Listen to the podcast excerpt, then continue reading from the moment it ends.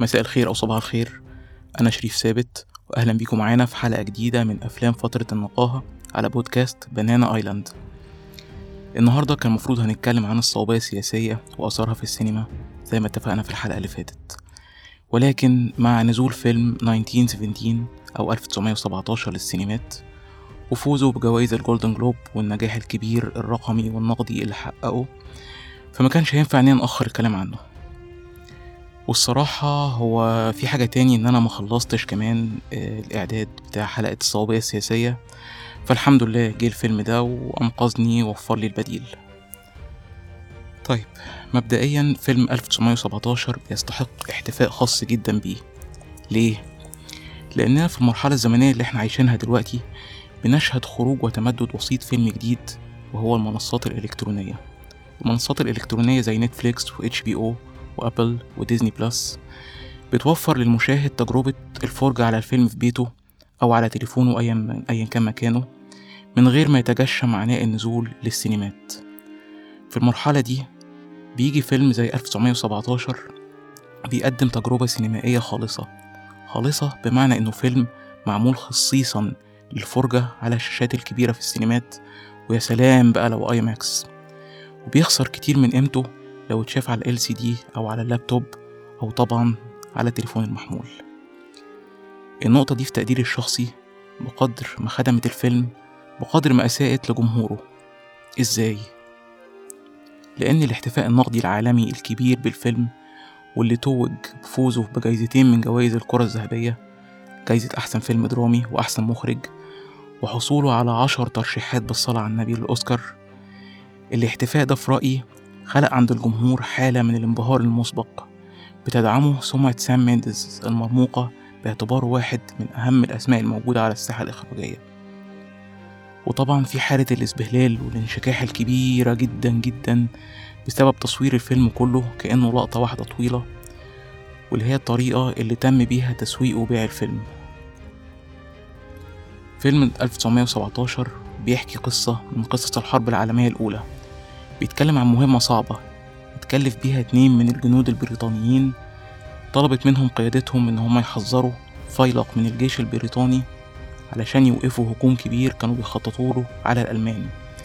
لأن الهجوم ده في حقيقته عبارة عن مصيدة ألمانية جاهزة للإنجليز ولو حصل وتمت فهتسبب مذبحة كبيرة لألف وستمية جندي بريطاني من بينهم أخو واحد من الجنديين المكلفين بالمهمة دي.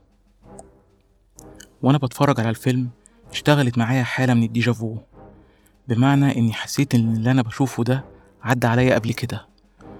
وشوية شوية وبسبب تكنيك اللقطة الواحدة أو اللقطة الطويلة أو ال long shot اللي اتصور بيه الفيلم بدأت أسترجع فيلم معين اتصور بنفس التكنيك وهو فيلم The Revenant اللي أخرجه إناريتو سنة 2015 ولعب بطولته ليوناردو دي كابريو مع توم هاردي. المخرج البريطاني الكبير سام مينديز له سابقة مشهورة قبل كده. خلينا نقول إنها سابقة بالتأثر.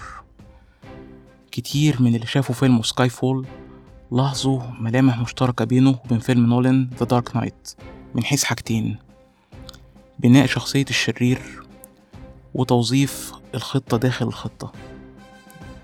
مينديز نفسه منكرش التأثر ده واللي ممكن إن إحنا نعتبره رد فعل طبيعي ومشروع تجاه عمل عظيم ومبهر زي فيلم The Dark Knight وخصوصا إن مينديز نفسه في فيلم Skyfall قدم برضه فيلم مبهر وعظيم عليه بصمته وشخصيته الفنية. غير إن انبهار مينديز بفيلم The Dark Knight تجاوز مرحلة التأثر لمرحلة التقليد في فيلمه الجيمس بوندي التاني Spectre لدرجة إنه استنسخ مشهد من مشاهد القتل اللي قام بيها الجوكر في نفس الفيلم بحذافيره. السابقة دي دعمت تصوري بخصوص تأثر مينديز بفيلمه الجديد 1917 بفيلم The Revenant على أكتر من مستوى. المستوى الأول هو القصة.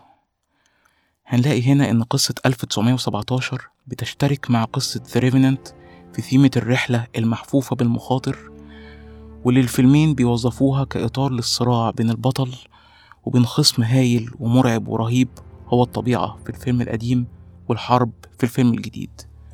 في فيلم The Revenant عندنا خصم بشري شرير اللي هو لعب دوره توم هاردي.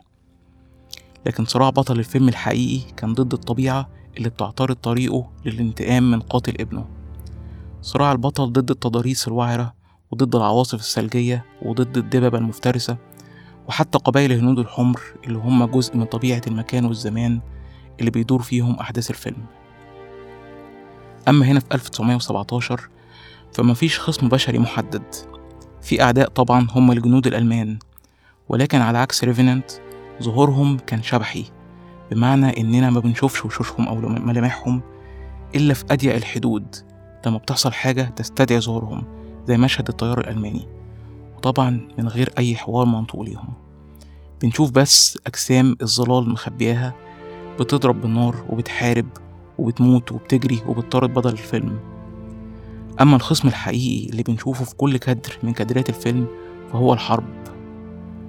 بنشوفها في الدمار والجثث المتفرتكة والمتفحمة والمتآكلة وسط مساحات كبيرة من الخرائب والأطلال.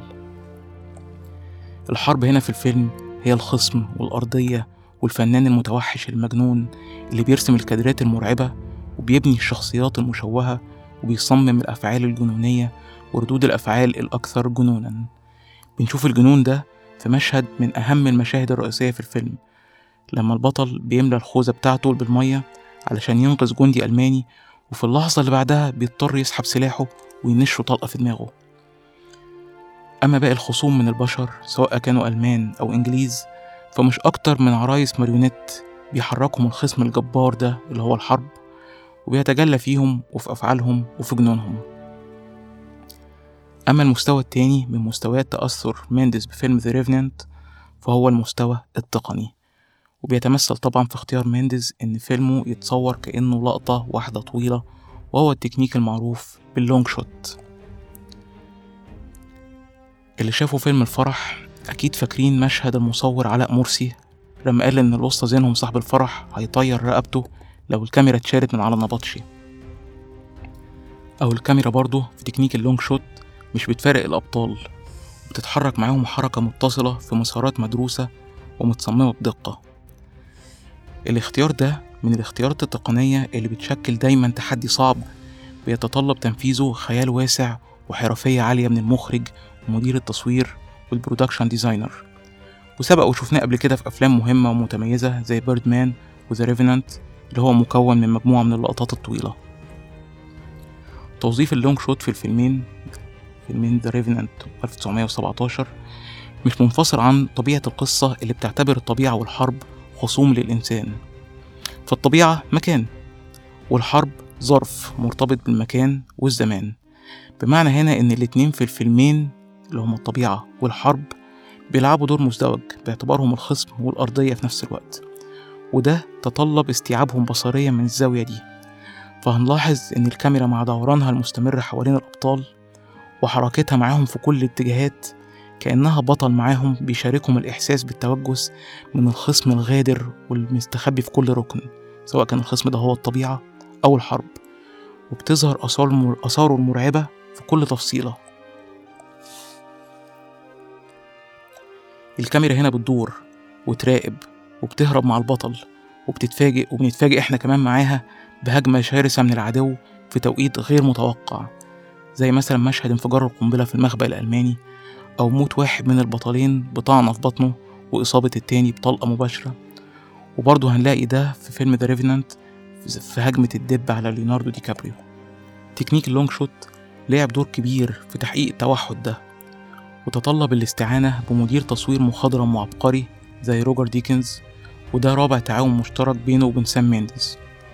روجر ديكنز كان قادر هنا على اجتياز التحدي واستخدام اللقطة الطويلة بطول الفيلم في توظيف الكاميرا كأنها بطلة مشاركة مع الجنديين الإنجليزيين المنطلقين في المهمة.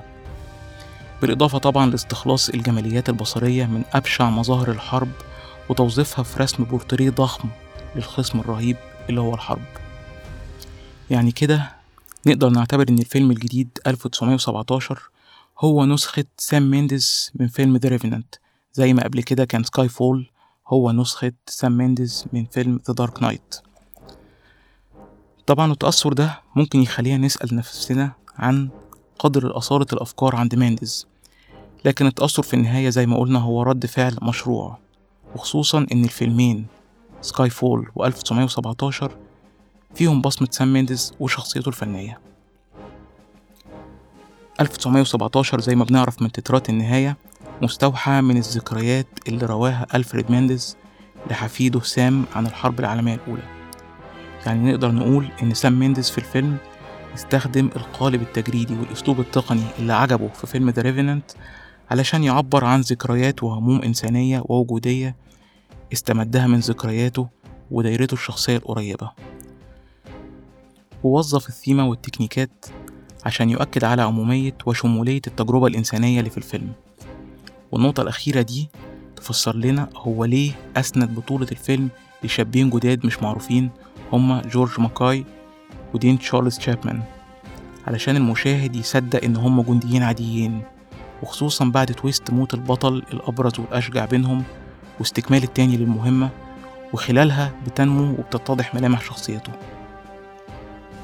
امتلاء الفيلم بتجربة سينمائية غنية على كل الأصعدة والمستويات كفله الحفاوة الواسعة اللي الجمهور والنقاد استقبلوه بيها.